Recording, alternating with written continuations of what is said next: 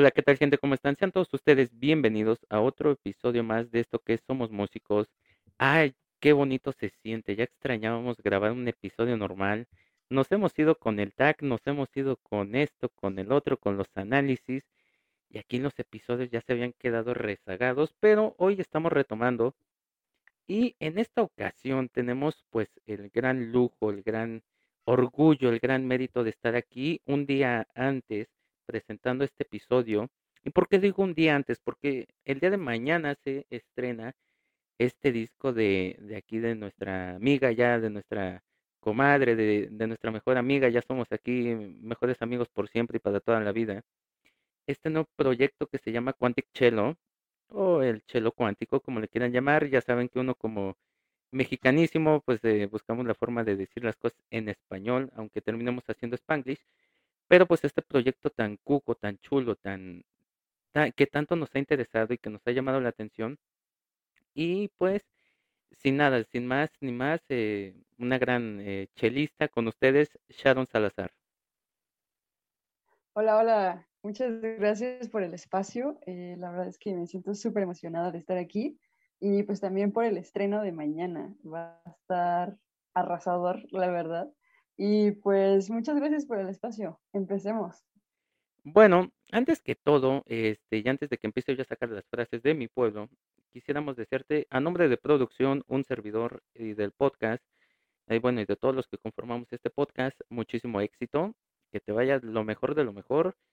Este, estamos seguros que te va a ir eh, super cool. De hecho, esperen próximamente porque algo me dice que podríamos hacer un análisis de canciones, eh, de, de tus canciones y este, analizar a ver qué nos, qué nos parecieron, que no. Podremos invitar a algunos amigos, conocidos, a alguien. Y pues como dicen en mi pueblo, y lo dicen muy bien, empecemos por el principio. ¿Cómo empieza tu historia en la música? Hoy, bueno, este, pues muchas gracias primero por tus deseos. La verdad es que esperemos todo salga muy bien. Este es un proyecto que tiene una mira muy alta y ya de seguro estaremos teniendo más noticias. Y bueno, para responder tu segunda pregunta, qué buena pregunta. Fíjate que la verdad creo que todo empezó desde que mi mamá me tenía en su panza. Eh, ella me cuenta mucho que le gustaba mucho leer eh, cómo poder hacer que tu hijo creciera mejor, que tuviera tal vez algunas aficiones cuando fuera grande. Y la música era algo que siempre recomendaban. Entonces ella se compró unos audífonos muy grandes y se los ponía todos los días en su panza y ponía música clásica, que ahora me, me fui a enterar que era pues Beethoven, Be- Bach, este, Mozart, todos estos grandes de la música. Entonces creo que desde ahí comenzó todo, la verdad, porque me narran mis padres que desde muy pequeña todo lo que yo veía que hacía un ruido peculiar me llamaba la atención. Entonces desde que iba al tianguis siempre andaba comprando guitarritas de esas que venden a 20 pesos y tamborcitos y todo eso. Entonces desde ahí empezó todo. Ok, eh, bueno, está muy cool esa idea. Aquí siempre empezamos con las preguntas y nuestra primera pregunta es, Sharon, ¿eres de la parte o eres de nuestro selecto grupo que, de las ovejas negras? ¿Qué es esto? Te explico. Una oveja negra de la familia es aquel músico que en su familia no existe ningún otro músico y nosotros salimos músicos, quién sabe por qué, o en tu familia existen más músicos. Eh, uy, pues soy de la oveja negra negrísima. La verdad es que no hay nadie en mi familia que sea músico. Solo hay actores en mi familia. Soy eh, pariente lejano de Chespirito, pero es verdaderamente una relación que casi no, no cultivamos. Entonces, sí, soy súper oveja negra. Bueno, eh, el 90% de nuestros músicos, eh, nuestros invitados músicos en este podcast, somos Ovejas Negras. Bienvenida a nuestro selecto y único grupo. Este, pues, es que la mayoría, o sea, ya muchos de los que estamos aquí somos Ovejas Negras. Y bueno, está muy cool eso. eh, disculpa, eh, a mí me remonta siempre eh, cuando me cuentan esto de, de que los les dan ese como tipo de entrenamiento auditivo a los bebés desde que están en el vientre. Me remonta mucho a esta parte O esta escena de, de Malcolm en el medio, en el, donde según están intentando educar a Reese y el que termina super genio es Malcolm. Entonces, así me sonó, disculpa. Pero está muy cool, eh, porque yo creo que la música, bueno, ya lo, muchos lo dicen, un mundo sin música sería un mundo muy triste. Y yo estoy, yo estoy de acuerdo de que la enseñanza musical debería de ser así desde el vientre, o sea, no obligatoria, pero sí eh, a conciencia, porque para bien o para mal está demostrado que canciones, ya eh, depende del gusto, desde Wagner, este, Chopin, este, Sotakovich, eh, Schubert, eh, Haydn, Beethoven, Mozart, Bach, todos estos compositores, este, hasta Schumann, ya sea con Clara o con Robert, pueden ayudar muchísimo al desarrollo este, mental y psicomotriz de, de los de los eh, fetos de, del producto. E incluso hay una teoría, y no tengo el, teléfono de, este, de esta amiga, que ella tenía una teoría e incluso tuvo un, proyecto que era que la música eh, clásica ayudaba muchísimo para el, un buen desarrollo de un parto. no me acuerdo muchísimo de ello, pero entonces yo creo que sí está muy chido. Pero ok, empiezas con esto, empiezas con eh, con eh, esta comezón que nos da de, descubrir la música. ¿Y en qué momento este, dices, sabes que me gustaría estudiar música? ¿O fueron tus papás? ¿O, cómo empiezas? ¿O cómo es que se da este paso para estudiar música? Ah, bueno, pues en mi vida han influido muchísimo los videojuegos. Yo soy super gamer eh, y los videojuegos siempre han tenido una característica musical que es bastante grande y es que la música importa mucho en la imagen. Y llegó un momento en el que salieron esos videojuegos de guitarra y pues yo y mi familia todos los días nos reuníamos a jugar y me gustaba mucho, verdaderamente yo me la pasaba un buen ahí. Creo que agarré muchísima agilidad, la verdad es que jugando estos juegos. Y, y llegó un día en el que dije, oye, pues ¿por qué no me compro una guitarra de verdad? Y así fue como todo inició con una guitarra eléctrica barata de 3 mil pesos. Yo cuando tenía más o menos nueve años ya estaba empezando a aprender canciones de Nirvana, de Misfits. La verdad es que siempre fui muy, muy rockerona, de Pantera. Entonces todo empezó con una guitarra. Primero videojuegos y lo hacía bastante, bastante seguido, pero nunca fue nada profesional. Solo era como una, un hobby. Hasta que después, eh, bueno, conocí amigos y seguíamos tocando, hicimos una banda, le hacíamos muchos covers a Misfits y, y cada vez me empecé a meter más y más y más. Entonces descubrí después el conservatorio de, del Estado de México y ya ahí entré en guitarra primero. Oh. Estuvo, la verdad es que fue un viaje muy, muy, muy peculiar de cómo terminé de chelista. Ok, ahorita nos vas a contar ese chismecito, pero a mí lo que me salta es esto, una guitarra eh, sencilla de tres mil pesos, wow. Yo empecé con una de 500 pesos. Mi primera guitarra acústica fue de 210 pesos. De hecho, la cual la tengo allá abajo y la quiero colocar aquí, nada más que la espuma esta nueva que estamos probando, sé que bien. Este, pero bueno, e, e, esto es impresionante. Eh, en muchas ocasiones dejemos de darle la importancia al precio de, del instrumento. Ya que estés estudiando, ya que estés todo, ya ahí sí ya te vas a meter y te vas a ir de espaldas cuando veas que un instrumento cuesta 35 mil, 50, 100 mil pesos. Ahí sí, pero para iniciar está bien. Ok, y... Porque la guitarra estaba súper fea, o sea, tenía este, las cuerdas súper altas y era de esas guitarras que vienen con todo, así con el stand, este, con el talí, con la con el amplificador, era como el paquete completo. Entonces la guitarra era lo menos eh, bueno de todo ese paquete. Sí, era el, lo que ahora conocemos como el combo Rockstar. Sí, justamente. Ok, pero bueno, eh, entras a, al conservatorio y supongo que como ya conocías la guitarra dijiste me voy a guitarra. ¿Y cómo es que terminas en el cello? Pues mira, la verdad es que eh, a mí me gustan mucho los retos. Si algo no se me hace difícil, no me llama mucho la atención. Entonces, como que la guitarra, de alguna manera, se me hacía fácil afinarla, eh, como que como están los trastes marcados, me era muy fácil tal vez este, aprenderme las canciones.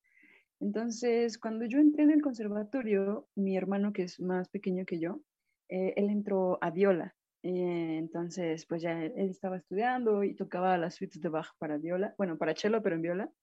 Y me gustaba mucho siempre verlo. Ya entonces en el conservatorio todos los, fines de semana y los viernes hay orquesta. Yo iba todos los días a esa orquesta. Y la sección de cello siempre que tenía un solo me llamaba mucho la atención. Creo que el cello es un instrumento que verdaderamente tiene la cualidad de, de absorber la, la atención de la gente. Y yo caí en esas tentaciones. Entonces, poco a poco, mientras iba a la orquesta todos los fines y es, es, escuchaba a mi hermano tocando viola, como que me llamaba la atención un poco más cada vez eso del mundo de los instrumentos de cuerda frotada, hasta que un día dije, ya no es posible, mm, como que me quiero cambiar de instrumento a alguno que sea más, eh, pues diferente a la guitarra. Entonces decidí cambiarme y les dije a mis papás, para ese entonces ya tenía muchas guitarras yo y, y se fueron para atrás porque como que fue decirles, no, pues ya no quiero nada de lo que, lo que tengo, quiero cambiar totalmente. Y así fue. Una, una pregunta que, que me salta ahorita. ¿Cómo reaccionaron tus papás cuando les dijiste, oigan, este, no sé cómo les llames, papá, papá, mamá, eh, como quieras, eh, o por su nombre este, de pila? ¿Cómo reaccionaron ellos cuando les dijiste, quiero estudiar música? Eh, pues fíjate que yo siempre estuve estudiando música eh, de manera em, continua con la escuela. Eh, yo por las mañanas iba a la, a la, primaria y a la secundaria y después todas las tardes me las pasaba en el conservatorio. Entonces fue como bastante normal, fue muy fluido. Eh, siempre lo vieron como algo bueno en lo que podría ocupar mi tiempo libre. Entonces me apoyaron, sí, ellos siempre me apoyaron mucho. Ok, bueno, y ya, entras a tocar cello. ¿Y cómo son tus primeras clases? ¿Cómo es descubrir ese nuevo mundo de las cuerdas? ¿Cómo, cómo fue eso? Mira, yo entré a tocar cello em, de manera privada. Seguía en el conservatorio en guitarra, pero la verdad es que ya ni estudiaba. Este, y le dije al maestro de viola de mi hermano que en ese entonces, bueno, ahorita también toca en la Orquesta del Estado de México, y él me contactó con la maestra de cello que, que él creía mejor para mí y empecé ahí con ella. Me recomendó comprarme un cello de cierta marca, fui a Ciudad de México a comprarlo y empezamos con las clases. La verdad es que yo me la pasaba todo el tiempo tocando puras cuerdas al aire libre las primeras semanas y, me encantaba, se me hacía muy hipnótico. Entonces, sí, así fue como empecé. Eh, al principio te digo, tenía los dos instrumentos, guitarra y cello, y poco a poco fui dejando la guitarra un poco más de lado. Ok, ¿y, cómo, cómo fuiste avanzando en el cello? ¿Cómo te fuiste dando cuenta que de verdad sí era un reto? ¿Cómo fue, cómo fuiste creciendo en el instrumento? ¿Cómo, cómo llegó a ser eh, lo suficientemente interesante como para no dejarlo de lado? Eh, una de las cosas que hizo que yo me enamorara del cello, en definitiva, fueron mis profesores, porque eh, mis profesores, eh, la primera profesora que yo tuve era una maestra polaca, a la cual yo admiraba, porque ella hablaba muchos, muchos idiomas, había vivido en muchos países y hacía cosas extrañas con el cello. Entonces me llamaba ya la atención desde eso. Y, y me, me, empecé a meter más cuando se me hizo más difícil, cuando me daba cuenta que no podía afinar tan fácil o sacar el sonido que yo quería tan fácil. Entonces, como que ya, ¿cómo no voy a poder? Y, y, me picaba y, y cada vez iba metiéndome más y más y más. Ya cuando llegó el momento de hacer las audiciones en el conservatorio, este, pues yo ya iba un poco avanzada y entré con la profesora del conservatorio en ese entonces y también ella, ella fue una parte muy importante en mi vida porque no nada más me enseñó a tocar, sino también me enseñó a, a ser muy consciente de mi cuerpo y a producir los sonidos desde, desde el cuerpo. Entonces, fue como un mundo totalmente diferente. Ok, eh, y bueno, eh, hablando puntualmente, ¿qué es lo que más te gusta del cello y qué es lo que menos te gusta actualmente? Ya después de tantos años de estudio, tantos años de trabajo, ¿qué es lo que más te gusta y qué es lo que menos te puedes decir que te gusta del cello? Ay, híjole, qué, qué difícil. Me encanta, me encantan las posibilidades sonoras que tiene el cello, sobre todo tocado con técnicas extendidas, este, no, no convencionales, pues, eh, y, el sonido en general creo que tiene la capacidad, te digo, como de absorber la atención. Eso me encanta. Lo que no me gusta tanto, eh, creo que lo que no me gusta es, se lo he cambiado a mi chelo, porque mi chelo tiene modificaciones físicas. Es un transformer. no me gustaba mucho del chelo que tuviera el, diapasón totalmente liso y negro. Eh, se me hacía como que eh, no tenía sentido, ¿sabes? entonces yo hice unas modificaciones que les, le agregué marcas en el diapasón y ahora tiene trastes Michelo. No, no, no son trastes que sobresalen del diapasón, pero sí tienen todas las mayores digitaciones. Eh, eso y las clavijas. Ay, las clavijas son un dolor de cabeza cuando tienes que afinar. Te lastimas la mano mucho, luego se barren. Es, es un dolor de, de cabeza y de manos. Entonces, ahora Michelo tiene este, clavijas de, de bajo eléctrico. Entonces, ya, por lo menos Michelo ya no tiene eso que más me molesta de los chelos. Ok, eh, ya ahorita nos contarás, nos platicarás todo esta, estas transformaciones, esta manita de gato que le echaste eh, a, tu chelo, a tu instrumento. Pero bueno, ok, empiezas a, ya estudias el chelo, ya empiezas a enamorarte más, eh, empiezas a, seguir adelante. ¿Y en qué momento dices, sabes qué, me voy a dedicar total y única y exclusivamente a la música? O sea, ya no me voy a ir a otros lados, ya no voy a buscar otra carrera, ya en qué momento dices voy a dedicarme a la música y en qué momento este pues a tus papás les da la ultradiabetes de decir ok se va a dedicar única y exclusivamente a la música este pues mira cuando yo terminé la preparatoria no es cierto cuando terminé la secundaria y entré a la preparatoria el concert me dio la oportunidad de hacer el bachillerato ahí. Y, yo decidí hacerlo en el conservatorio y fue lo mejor del mundo porque te enseñan muchas cosas que no les da tiempo en los cursos normales. Eh, y ahí fue cuando ya verdaderamente me di cuenta que estaba dedicando toda mi vida al, al cello. Y cuando terminé ese bachillerato y tenía que entrar a licenciatura, la verdad es que no me veía haciendo otra cosa más que que tocando cello y, experimentando con teatro, eh, con música de videojuegos. Entonces ahí fue cuando dije, no, sí, totalmente. Nací y nací con música toda mi vida, he estado allí la música y me ha salvado muchas veces. Entonces fue cuando decidí. Y algo curioso es que mis papás eh, son deportistas profesionales. Eh, cuando yo les dije eso, nunca nunca fue como un susto para ellos, porque ellos también pasaron por eso de eh, elegir un trabajo eh, un poco tabú. Entonces, mi papá, él tuvo la oportunidad de representar a México eh, varias veces a nivel internacional y pues él me dijo, yo sé que si tú quieres hacer algo bien, lo vas a poder hacer, aunque te digan que no puedes, trabaja para, para conseguir lo que deseas. No, no hubo nunca un momento de fricción en eso. Ok, bueno. Te dedicas a estudiar totalmente el cello, te dedicas ya de lleno a la música. ¿Y en, ¿Y en qué momento empiezan a surgir nuevos proyectos? ¿En qué momento empieza a evolucionar? ¿En qué momento te empiezan a llamar para hacer otras colaboraciones? ¿Qué más has hecho en la música? Mi primera colaboración, eh, un poco alejada de la música orquestal, fue con la Compañía de Teatro del Estado de México. Yo iba caminando por la calle con mi cello y se acercó el director y me dijo que estaba buscando una, una chelista para componer la música de su próxima obra de teatro. Y yo acepté, entonces ahí fue como mi primera inmersión con otras artes. Me encantó el hacer teatro, eh, bueno, hacer música para teatro. Y este, desde ese momento eh, decidí hacer más cosas. De ahí salieron eh, más colaboraciones con otros artistas para cortometrajes. Y, de alguna manera sentía yo que Toluca me, me quedaba un poquito chiquito en cuestión de la, de la interdisciplina y del arte experimental eh, y decidí ir a estudiar a Ciudad de México.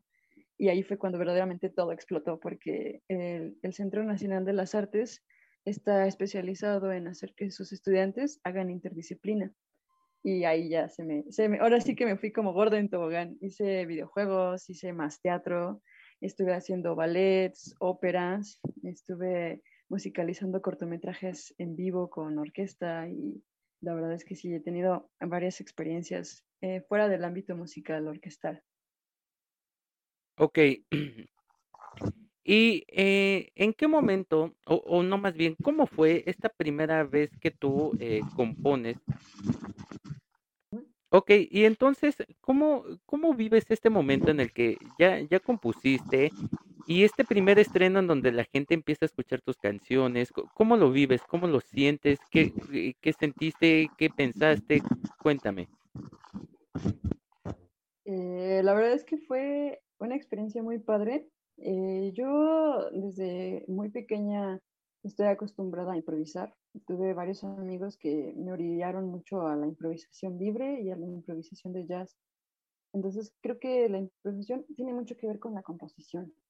Y cuando verdaderamente escuché que esas, esas improvisaciones empezaban a ser obras concretas, fue una alegría muy grande. Y sobre todo cuando ya las veía funcionando en obras de teatro o en cortometrajes, fue, fue muy bonito. Totalmente me enamoré de la composición. ¿Recuerdas cuál fue tu, eh, tu primera composición? Mi primera composición, sí, uh, uh, yo creo que fue eh, esta serie de obras que hice para la Compañía del Estado de México, la Compañía de Teatro. Eh, fueron obras um, más como acompañamiento sonoro, diseños sonoros para eh, las escenas que se estaban presentando.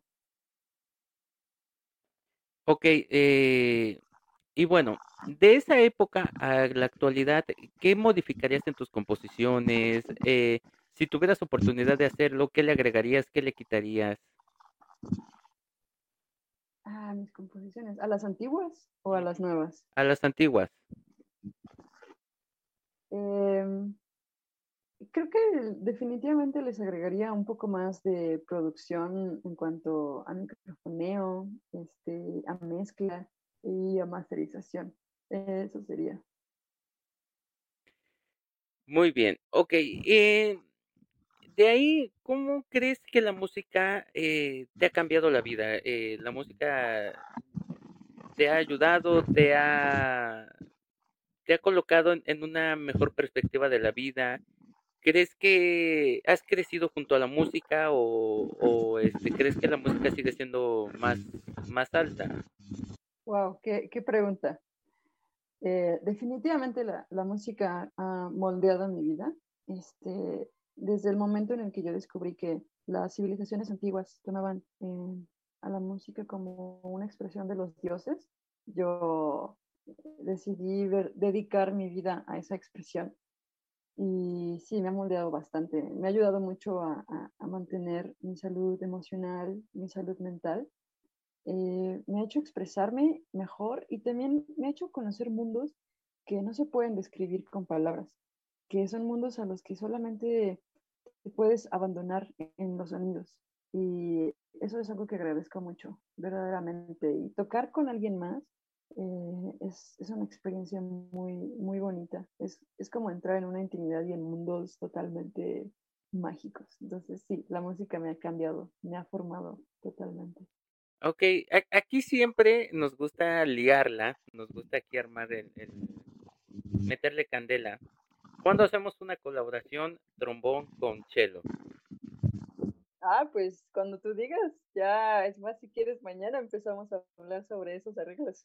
Este, va, este, yo soy, creo que yo soy mejor haciendo arreglos que componiendo, entonces tú te puedes aventar la composición, yo hago el arreglo, la masterización y lo hacemos. A ver, aquí, aquí ya, aquí ya nos comprometimos con David Saham, con chorrocientas mil bandas, ya dijimos que algunas, eh, algunas bandas les vamos a meter eh, metales, algunas les vamos a quitar, entonces que sea realidad y que se haga algún día chelo con trombón. Suena extremadamente bien esa, esa acomodación de instrumentos. Yo estoy más que dispuesta. No, y toma en cuenta que los dos eh, tenemos registros graves, podemos llegar a tener registros agudos. Entonces, pues ya quedamos eh, que se haga, a ver qué tal resulta. Ya si nos avientan de piedras, pues ya es este, lo de menos. Ya, veremos. los esquivamos, los esquivamos. Sí, sí, vemos cómo. Este, como mis amigos aquí de Rebel Cats, este, como el Tololoche, nos hacemos ahí 300 maniobras, 300 marometas, pero el chiste es que que gocemos eh, y disfrutemos esto. Pero vamos a un punto, ah, porque a mí como me encanta el chismecito. Vamos a un punto muy importante. Mañana se estrena tu proyecto, mañana se estrena Quantic Cello, mañana es el día importante, el día de, el día de Normandía para ti. Cuéntame en un principio qué es Quantic Cello, en qué se engloba, en qué se enfrasca, de dónde nació este proyecto. Oh, bueno, ok, pues sí, efectivamente mañana es el día del estreno de este disco. Se llama Time Crystal, eh, Cristal de Tiempo en español. Eh, y bueno, Quantic Chuelo es un proyecto de música electrónica con violonchelo y la característica es de que son, estos conciertos provocan inmersiones junto con eh, proyecciones gigantes en paredes, este, en piso, en techo, entonces, sí, prácticamente eh, Quantic Cello es toda una experiencia eh, que involucra música, visuales e inmersión en el arte. Ok, ¿y de, dónde nace? ¿De dónde nace tu idea? ¿De dónde surge? ¿Cómo la creas? ¿Cómo la, este, la concretas? ¿Después la aterrizas? ¿De, de dónde? Cuéntame. Ay, pues es una idea que traigo en la mente desde que tenía como 13 años, la verdad. Este, a mí siempre me ha gustado mucho la música electrónica y mi hermano ha sido una gran influencia en mi vida. La verdad es que él y yo siempre nos estamos enseñando mucho y él también todo el tiempo ha estado escuchando música electrónica. Es un gran fan de, de los conciertos masivos y siempre me enseñaba como estos, estos ritmos nuevos, estos sintetizadores. Yo decía, qué padre suena. Me encantaría algún día poder tener los conocimientos suficientes para eh, mezclar estos dos mundos, el mundo antiguo de la escuela conservadora, de los conservatorios, todo lo clásico, y estas nuevas expresiones que son totalmente vanguardistas y este, experimentales. Entonces, siempre estuvo esta idea ahí rondando en mi, en mi cabeza. Creo que de alguna u otra manera todos los proyectos que hice iban encaminados o eran un escalón para Quantic Cello. Este, una curiosidad es que antes el proyecto se llamaba Quantic Time, pero no sé, no me gustaba tanto el nombre y, y siempre fue Quantic Time por mucho tiempo hasta que, bueno, terminé eh, mis estudios en el CENAR y, y justamente empezó la pandemia. Y así como muchas personas, pues me tuve que, mover de Ciudad de México. Eh, me regresé a mi ciudad donde estuve viviendo la mayor parte de mi infancia. Y, bueno, entonces ya cuando estaba encerrada en mi casa, dije, ¿y ahora qué voy a hacer? ¿No? Eh, entonces pasé mucho tiempo eh, investigando cómo yo podría empezar a acercarme a los sintetizadores y, bueno, entonces llegó el momento en el que decidí verdaderamente invertir en este proyecto, tanto dinero, tiempo y todos los conocimientos que había adquirido en, en el transcurso de mis estudios. Y así fue como empezó. Quantic Cello es un proyecto pandémico que dio la luz con esta interiorización a la que todos fuimos forzados, ¿no? A encerrarnos en nuestras casas y a contemplar la tranquilidad y entonces así fue como surgió Quantic Cello y cómo se ha desarrollado. Ok, ya surge, ya fue, la idea ya fue aterrizada. Y ahora, ¿cómo es darle vida? Porque, o sea, una cosa, o sea, una cosa es una cosa y otra cosa es otra. ¿Cómo es, cómo, cómo se aterriza ya? O sea, eh, ¿cómo ya es darle vida? O sea, ya está aterrizada, ¿cómo es darle vida? Porque, o sea, en el papel está correcto, pero ¿cómo es darle vida? ¿Cómo es ya darle eh, total seriedad? ¿Ya cómo es de empezar a hacer trabajos, de grabaciones? ¿Cómo fue? Claro, ay, fue un proceso muy difícil. La verdad es que ah, tuve que en cierta manera, deslindarme de todas las ideologías, creencias y estilos que había aprendido a lo largo de todos los estudios de cello, este, y entrar verdaderamente a un, a un punto conmigo en el que me asinceré mucho y, y empecé a escribir qué era lo que yo quería expresarle al mundo, qué era lo que yo necesitaba eh, traducir a música y empecé por ahí. Entonces, eh, también eh, decidí tomar de la mano a muchos artistas que me han inspirado a lo largo de mi vida, empezar a analizarlos, cómo hacen sus discursos, cómo desarrollan sus músicas. Y ya una vez que tenía eso, fue como hacer mezclas entre sus ideas, sus, sus, estilos de estos artistas que me, que me inspiran y mis necesidades personales. Entonces, bueno, por ahí empezó a surgir. Y después todo esto de la producción este, de los sintetizadores y entrar en el mundo de lo digital también fue todo un reto porque este, yo tuve muy poquito contacto con eso. Entonces también fue como meterme a, a YouTube, echarme ocho horas así de puros videos, viendo a gente que también me, me inspira mucho y que saben de todo este mundo de la electrónica. Y así fue como, como fue surgiendo, fue surgiendo y fue surgiendo y le fui dando forma este, cuando ya llegó el punto en el que tenía los conocimientos necesarios para manejar sintetizadores, para producir, mezclar, entonces ahí sí fue el momento en el que dije, ok, vamos a unir estos dos mundos. Ok. ¿Cuánto tiempo te ha llevado eh, construir esto? Eh, ¿Qué ha sido lo más difícil para ti eh, de sacar a la luz este proyecto? Ah, lo más difícil en definitiva creo que fue tener claro mi discurso interior, las necesidades emocionales de expresar y, y saber que, bueno, más bien aceptar mis dos polaridades. Yo soy una persona que puede ser muy tranquila, me, me gusta como todo este rollo de la meditación, pero también soy una persona súper intensa y me encantan las montañas rusas y brincar y gritar. Este, y, y bueno, entonces como que eso fue lo más difícil, encontrar ese diálogo entre estos dos mundos que parecerían tan distantes pero bueno, creo que se complementan y yo, yo los tengo muy puntuales en mí. Entonces, eso fue una de las cosas más difíciles. Y otra cosa muy difícil fue mm, poder mm, tener una relación con el cello que yo eh, estaba proponiendo. A lo que me refiero es cambiar el cello a que cumpliera las necesidades de la música que estoy haciendo. Porque, bueno, como tú sabes, em, la posición normal es sentarte con el cello entre las piernas. Y yo toco el cello parada. He inventado una base que me permite tocar con el cello de pie y así poder también estar interpretando los sintetizadores, los launchpads, estar haciendo loops, grabar.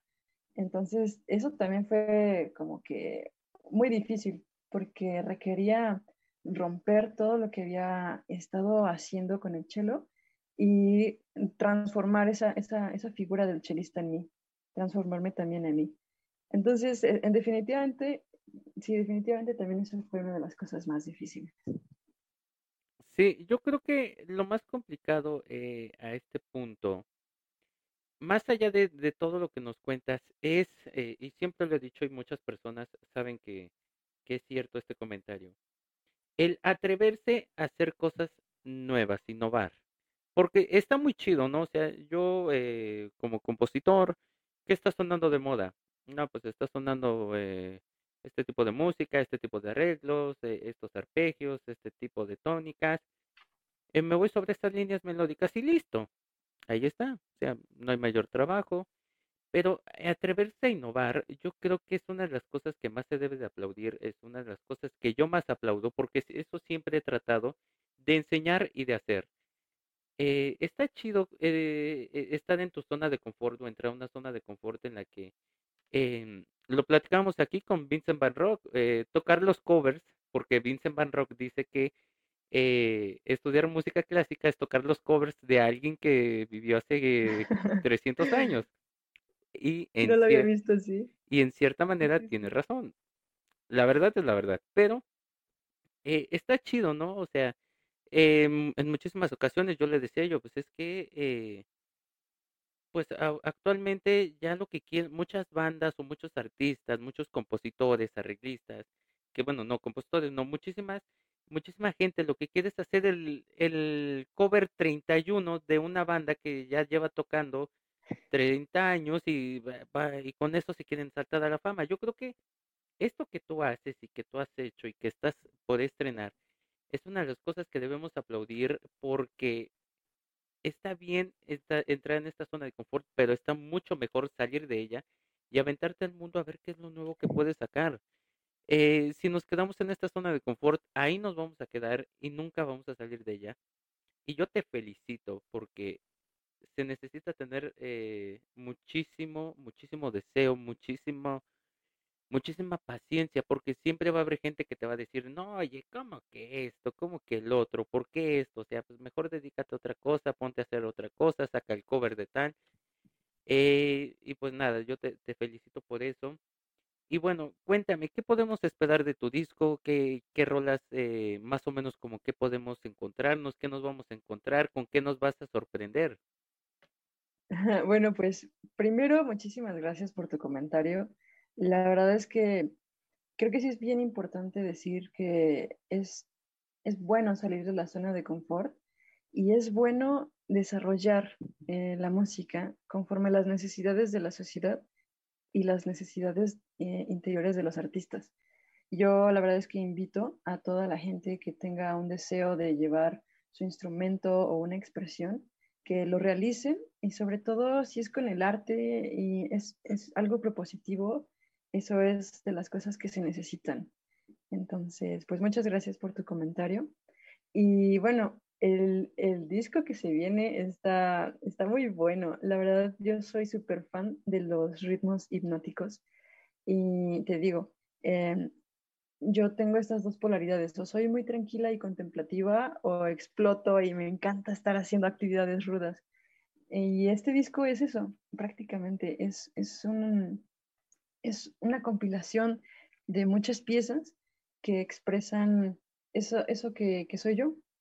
Eh, el disco se, compone mucho de mid-tempo, que es un género de música electrónica que tiende a tener muchísimos bajos, subbajos y bajísimos. Yo soy súper fan de los bajos. Y el cello es como un ente que está ahí flotando entre todo este mundo de bajos y ritmos eh, intensos. Y por otra parte, también tiene muchas atmósferas y muchos, eh, muchas piezas que se van construyendo poco a poco y que invitan al público a irse a dejar en esa hipnosis de, la música electrónica.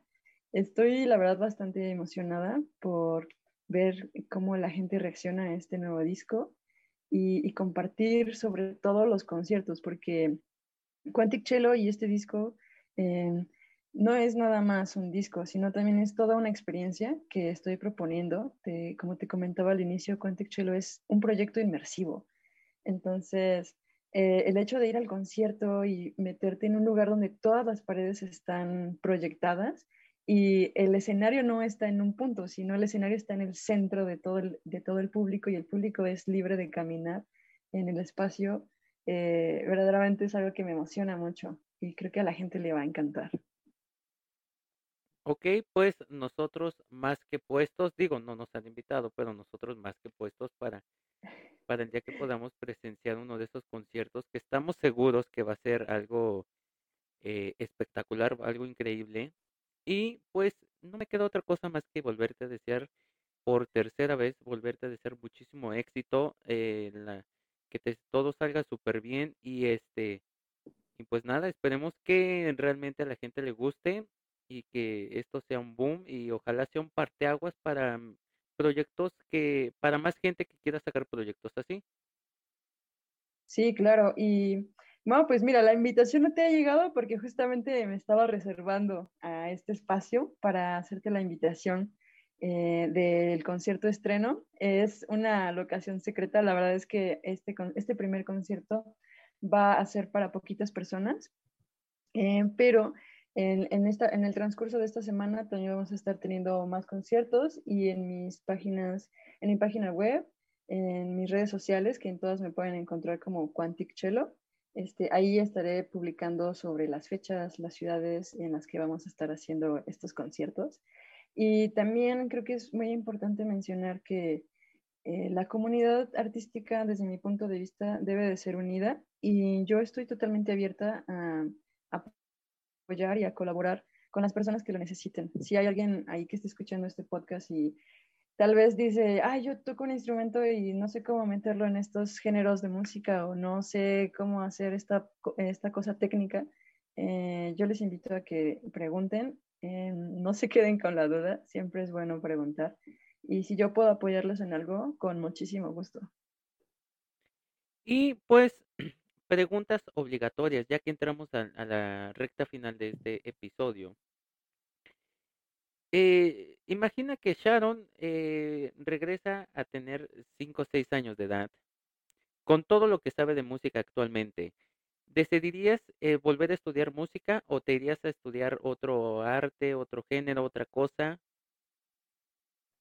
Ay, híjole, pues mira, la verdad es que definitivamente yo he pensado mucho que me gustaría volver a revivir esta, esta etapa de mis estudios en el Centro Nacional de las Artes, porque fue verdaderamente muy, muy aportadora en mi vida, me, me ayudó a crecer mucho. Y si me viera a mí de cinco años, creo que me enseñaría de seguro los sintetizadores. y me hubiera gustado tal vez empezar un poco más joven en este mundo de todo lo electrónico pero en definitivamente sí, lo volvería a hacer totalmente. Ok, esto está muy, muy cool. Eh, siguiente pregunta. ¿Tienes algún compositor, arreglista, músico, chelista, eh, con los peldaños que tú quieras ponerle como este, para ponerlos en el top, que tú admires? Ay, sí. Este, mira, la verdad es que alguien que ha influenciado mucho en mi vida es mi hermano. Eh, él me enseñó a utilizar eh, los programas de producción, entonces sería él. Eh, él como productor se llama Solidus, está, es muy bueno, la verdad su música es muy buena. Eh, y aparte de él, me inspira mucho una chelista que se llama Tina Wong, que bueno, ella ha hecho miles de videojuegos, este, ayuda en la música de miles de videojuegos, trabaja de cerca con Hans Zimmer y bueno, ella también toca parada y tiene todo un espectáculo y proyección. Eh, de productores musicales me inspira mucho una chica que se llama Res, este, con ZZ, no es una vaquita. eh, ella hace mi tempo y la verdad se me hace grandiosa. Dead Mouse me encanta. Y de eh, compositores eh, más clásicos, uy, yo creo que Eric Satie me, me fascina. Este, su melancolía me encanta. Me encanta Chopin y, y ahorita estoy mucho con Mendelssohn. Ok, sí, eh, eh, grandísimos eh, personas para admirar. Y por último, nuestra última pregunta. ¿Te gustaría darnos algún consejo, algún, alguna cosa que te gustaría decirle a la gente que nos esté escuchando? Eh, oye, pues en cuestión de música me, gustaría mucho decir que si tienen una pasión o alguna idea, por más loca que suene, eh, si les ayuda a expresar su ser, que lo hagan, que verdaderamente tomen ese coraje, venzan el miedo y se atrevan a, a llevar a cabo sus proyectos. Totalmente. Vale la pena. Ok, y pues gente, ya saben, este, Recuerden que pues no hay nada imposible, lo imposible es no hacerlo. Eh, nosotros nuevamente te deseamos muchísimo éxito. Eh, y pues nada, te agradecemos aquí por tu tiempo, por tu espacio, por habernos brindado eh, este episodio. Y pues nada, muchísimas gracias. Muchas gracias a ti por este espacio. Y bueno, espero verte en el estreno de este próximo disco. Y si la gente quiere saber más sobre las próximas fechas de Quantic Cello, los invito a visitar mis redes sociales, Quantic Cello, tal cual. Este Cello con eh, doble L, eh, a la forma italiana. Y bueno, pues muchas gracias por el espacio y gracias por escuchar. Y pues, eh, no, nada, muchísimas gracias nuevamente a ti. Y pues, gente, eh, no me queda otra cosa más que decirles que nunca deje de sonar esa música. Jamás, pero nunca de los nunca permitan que nada ni nadie les eh, trunque su camino para conseguir sus metas. A pesar de que este camino pueda parecer lúgubre, tenebroso y nos dé miedo, siempre al final encontraremos una luz de esperanza que nos ayudará a salir adelante eh, recuerden que esto es lo que hay. Hasta pronto.